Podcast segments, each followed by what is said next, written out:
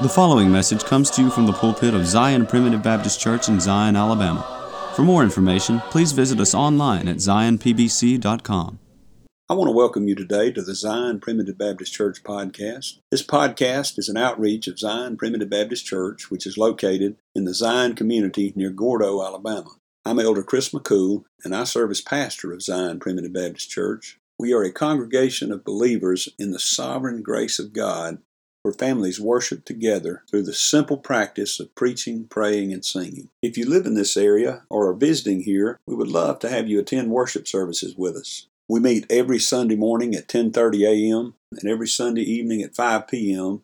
and the first and third Wednesday evenings at 6:30 p.m. I'm happy to note that our daily podcast is featured on Grace Alone Radio, which you can find at gracealoneradio.net you can find the schedule on the website, and you can also download an app to your phone so that you can listen wherever you are. Grace Alone Radio is a 24 hour streaming service which carries the message of God's sovereign grace around the clock and around the world.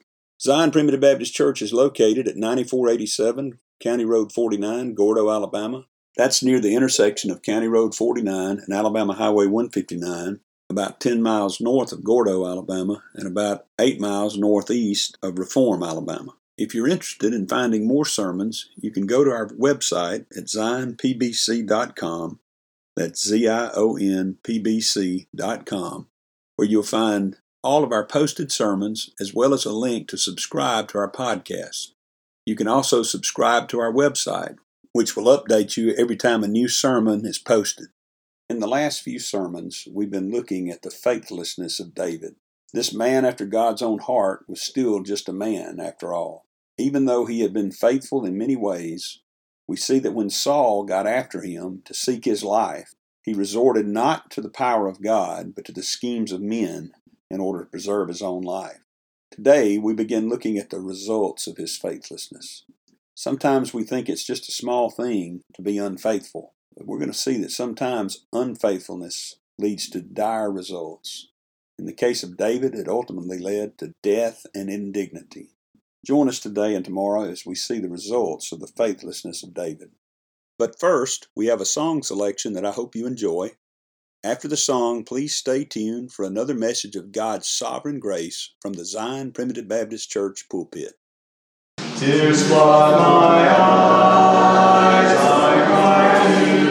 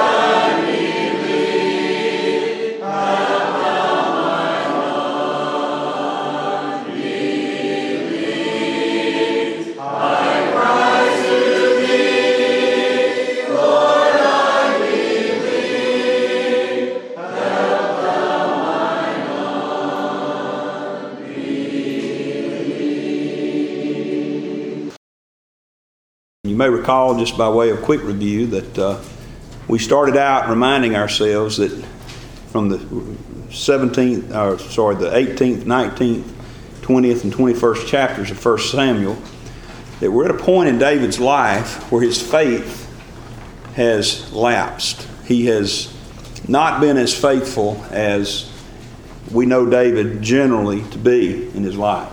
Uh, we saw this morning, or reviewed this morning, the fact that when the time came for Saul to uh, set a watch over his house, that he was going to come get him in the, I believe it's the 18th, 19th chapter there, that um, David, instead of trusting God to uh, take care of him, he concocted a plan, a deceitful plan, where he would flee out the window, and uh, his wife, Saul's daughter Michal, would would place a, a dummy in the in the bed and cover it up as if it was him, and and then lie to Saul about the fact that you know if you remember she told Saul that he threatened me. He threatened me and otherwise I'd have never done it daddy you know but uh, but uh, but that's not the truth and that's not what happened. And, and of course we I always I love that and I, I know this is the, probably the third time I've gone to it but I just got to say it again how amazing it is to see what God can do if we will just step out of the way and quit trying to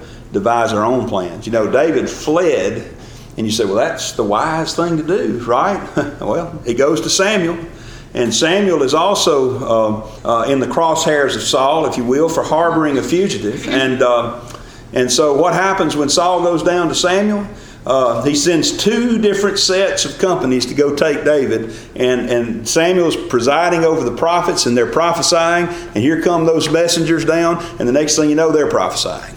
so Saul, as we said this morning, Saul says, well, if you're going to do a job, if you're going to do it right, you got to do it yourself. So Saul goes down there, and not only does Saul prophesy, just like those others, he strips off all his clothes and falls down naked and prophesies. You know, that's pretty strong protection from the Spirit of God, wouldn't you say? Yeah. I believe that's pretty strong. That's not something that you see every day, as we said this morning. And so David could have relied on God because David was already the king. Now, remember, we're not talking about a pretender to the throne. We're, talking, we're not talking about an, a, um, a, crown prince. We're not talking about an heir in waiting. He's not, he is the king of Israel in the sight of God. Samuel has anointed him. He, God has taken away the kingdom from Saul. Saul still sits on the throne. He's got all the power and the authority. I get that from an earthly standpoint. But David is, in fact, the king. And we saw him acting in a faithless way, and we looked at some of the reasons, maybe the roots of that faithlessness forgetting God's promises and trying to uh, not recognizing the fact that he is a chosen vessel of God. You know, he tried to, he, uh, the king kept trying to marry him off to his daughters. You know, he said, that's part of, you know, I'm going to marry to. Then he didn't let him marry him. And, and uh, David both times said, I'm just not worthy to be the son in law to the king. You know, who says? who says so? God, he's a vessel of God. He's already the king. Child of God, as we said this morning, we are chosen vessels of God. Amen. And I recognize that we are sorry, low down sinners. But let me say to you that when God looks at us now, He sees not vessels of unworthiness, but vessels of worthiness right. to serve Him. Not because we're worthy in ourselves, but because His Son was worthy and we're chosen in Christ before yeah. the foundation of the world. So we saw the roots of David's faithlessness, and we saw the comfort that David found even in the midst of that in the providence of God by providing him one true friend named Jonathan. And we saw in the 20th chapter how Jonathan helped to deliver David and helped to, um, and chose David, if you will, over his own father. And then as we go on tonight into chapter 21, we're going to see the results of David's faithlessness. The results of David's faithlessness. And, and let me just say to you that the results of faithlessness can be severe, not only for you, but for those that rely upon you and for those around you. And the first thing we see is David and Ahimelech in chapter 21 in verses 1 through 9. Let's just read this. In chapter 21 and verse 1, then David then came David to Nob, to Ahimelech the priest, and Ahimelech was afraid at the meeting of David, and said unto him, Why art thou alone, and no man with thee? Ahimelech was no fool. He knew something was up, okay? And David said unto Ahimelech the priest, Now, listen to this. This is David's response. Remember, David's in a place where he's not walking by faith anymore, he's, he's trying to manipulate his circumstances. So here's what David's story is The king hath commanded me a business, and hath said unto me, Let no man know anything of the business whereabout I send thee, and what I have commanded thee, and I have appointed my servants to such and such a place. Now, I just ask you a question is that true? No, it's not true. It's not true. It's, a lie. it's an outright lie on the part of David. Right. But see, David's afraid now, and David's not walking by sight anymore. He's not, you know, even seeing what happened in the presence of Samuel when Saul himself came down there, David has lost faith. He has not learned the lesson. You know, you'd think you'd say, David, knock, knock, knock, wake up. Saul was prophesying naked, okay? that's a big, that's a sight to see. You know, that's something you don't see every day. Uh, you think God might be able to protect you if he can make the king strip down and act a fool? Surely he can protect you, you know? But, you know, I can see David's line of thinking, though. It's like, well, that's, that's Samuel.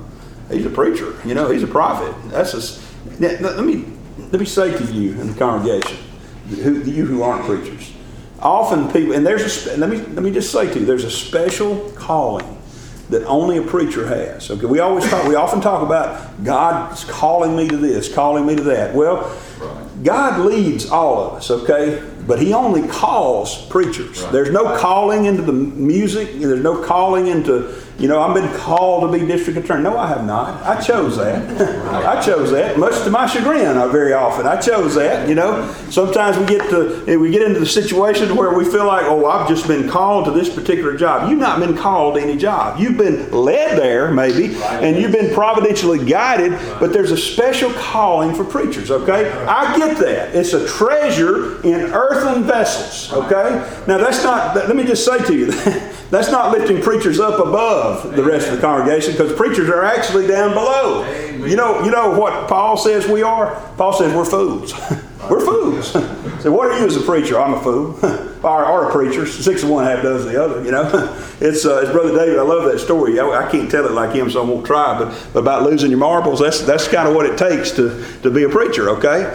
Uh, but uh, so we're not better or higher than it's, a, but it is a treasure, and it, but it is in earthen vessels, as Brother Buddy prayed earlier. Now, having said that, sometimes I was guilty of this, and you may have been guilty of this. Say, well, you're the preacher, I'm not. Things are different with you things are special for you as a preacher. Uh, well, you know, I get that, preacher. You can be faithful because you're a preacher. You know, you've been called, so so you can be faithful. But now I'm a regular guy. You know, I'm I'm out here living in the real world, if you will. you know, let me tell you, I just will say this, especially if you're a preacher that also has a secular job, you're living in the real world. Okay, it's uh, realer than you want it to be often. But uh, but sometimes we're guilty of that. I can see David. I, now I'm inferring here. Understand, this is not written in the Word of God. But you ask the question, why did David under, I mean, again, I just have this vision in my mind of this big man that stands head and shoulders above everybody else, marching down there, Saul, the king, to take David away, taking his clothes off as he goes. You know, just all of a sudden, next thing you know, he's out there like King Midas uh, with no clothes on, and he's preaching. You know, uh, you know that's a pretty amazing sight, and that's a pretty amazing way God protected David yeah. and Samuel, uh, and yet David goes right on yeah. the same path he's on. Could David possibly have been saying, well, you know, that's Samuel. I mean, he's a, he's a called prophet. I mean, that's, that's different than me. I'm a, I'm just a little shepherd boy that God says I'm king, you know. I mean, I, I don't even feel much like a king. I'm just kind of a regular guy out here.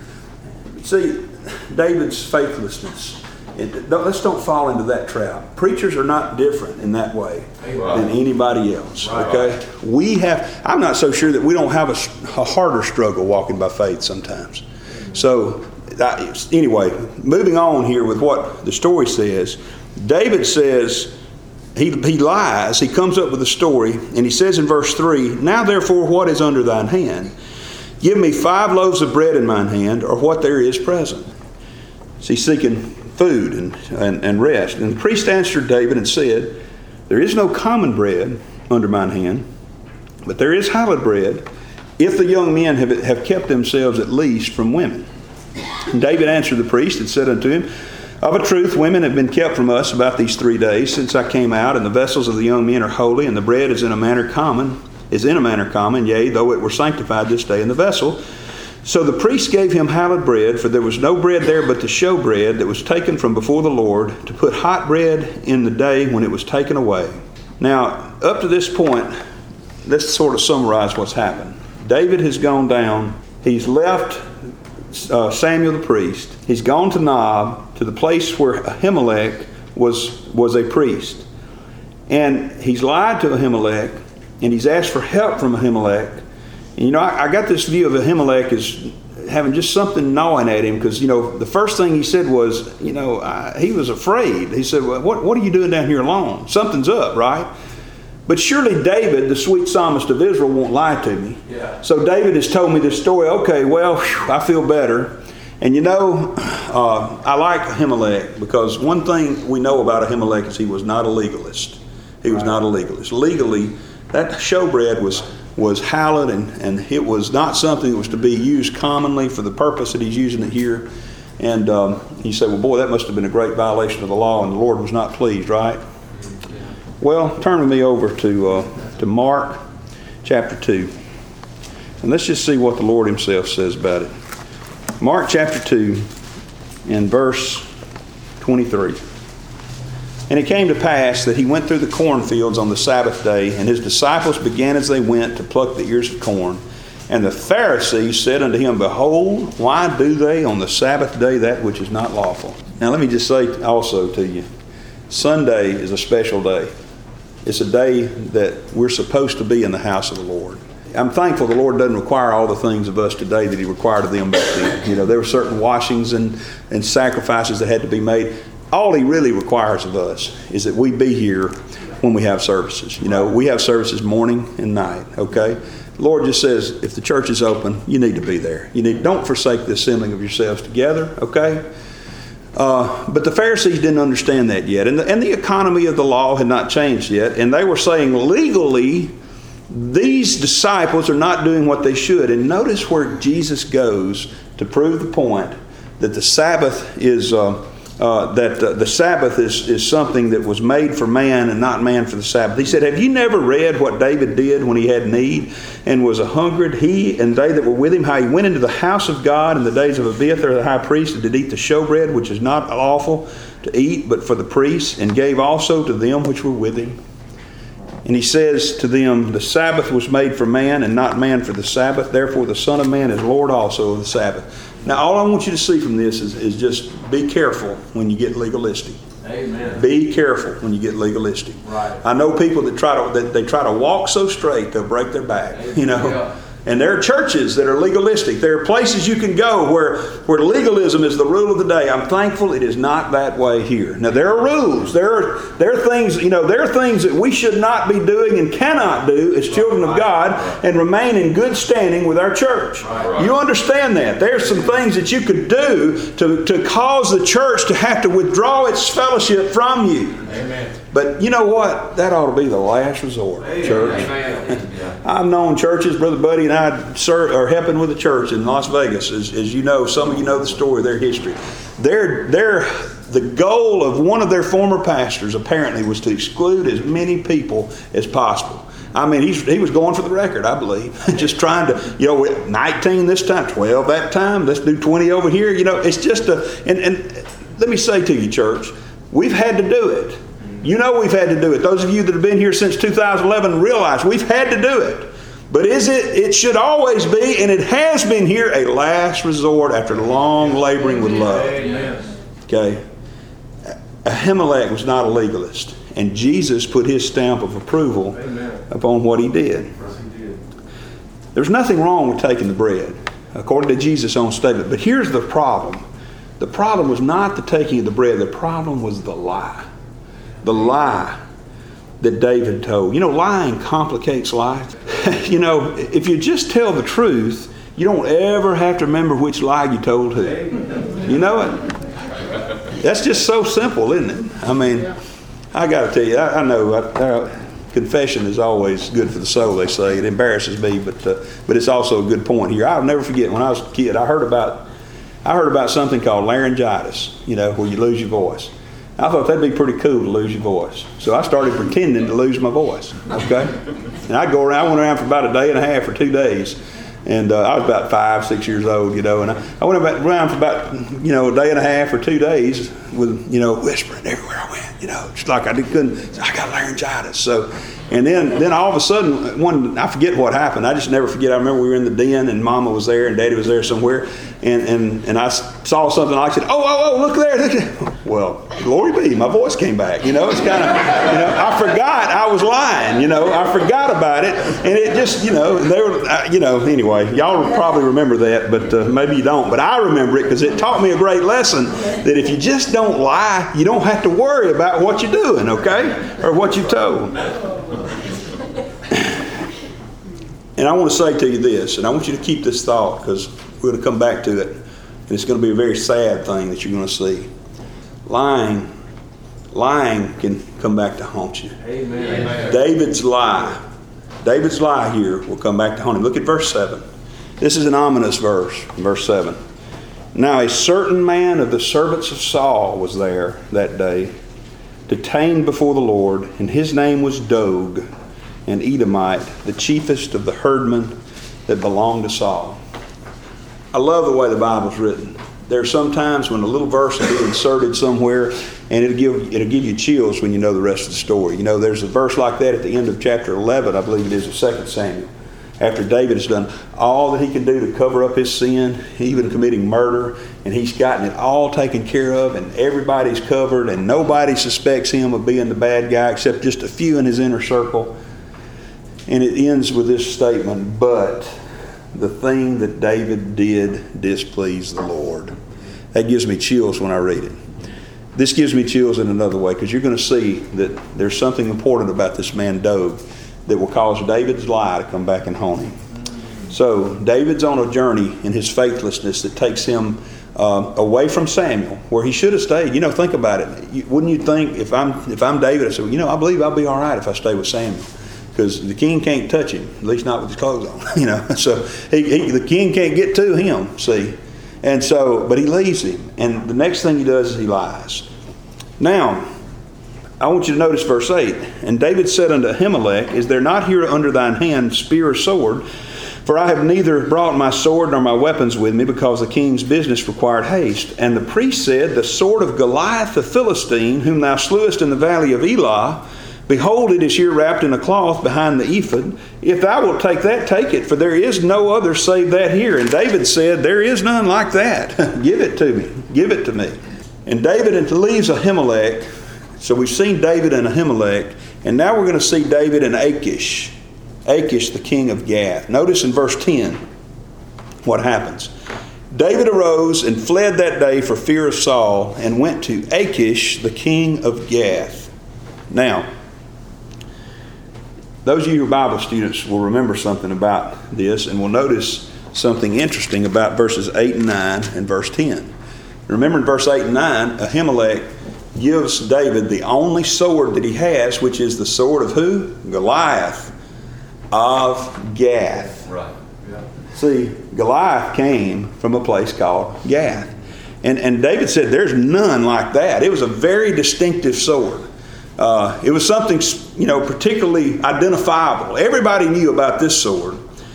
Now, notice, David then says, I'm going to take the sword of Goliath. I'm going to go to his hometown. yeah. You know, I'm going to go to his hometown. I'm going to, I'm going to go down there to where he was. And uh, in verse 11 and 12, notice what he says The servants of Achish said unto him, Is not this David, the king of the land?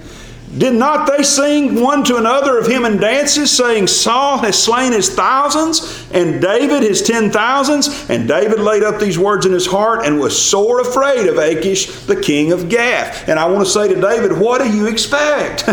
you know, he goes down there to, uh, to Gath trying to hide out from Saul, and he walks around displaying the sword of Goliath on his, on his, uh, uh, on his hip. And they're walking around and say, well, that's, that's Goliath's sword. And this is Goliath's hometown. And listen, the, the hit song had played down there. The hit song that, that of David slaying his ten thousands had played down there, and they didn't like it in Gath. you know, it, you remember that, uh, that that song didn't come into play until he had slain Goliath, right. and, and they had slain their hometown boy. Due to the constraints of time, we will stop the message here. But please join us tomorrow for the conclusion of this message. If you would like to subscribe to our website, please go to www.zionpbc.com and sign up for email updates. If you have any questions, please feel free to contact the church at zionpbc1847 at gmail.com. That's Z I O N P B C 1847 at gmail.com. Or you can email me directly at jchrismccool at gmail.com. That's the letter J, C H R I S M C C O O L at gmail.com. Again, thank you for listening. May the Lord bless you, is my prayer. We thank you for listening to today's message. For more information, please visit us online at zionpbc.com.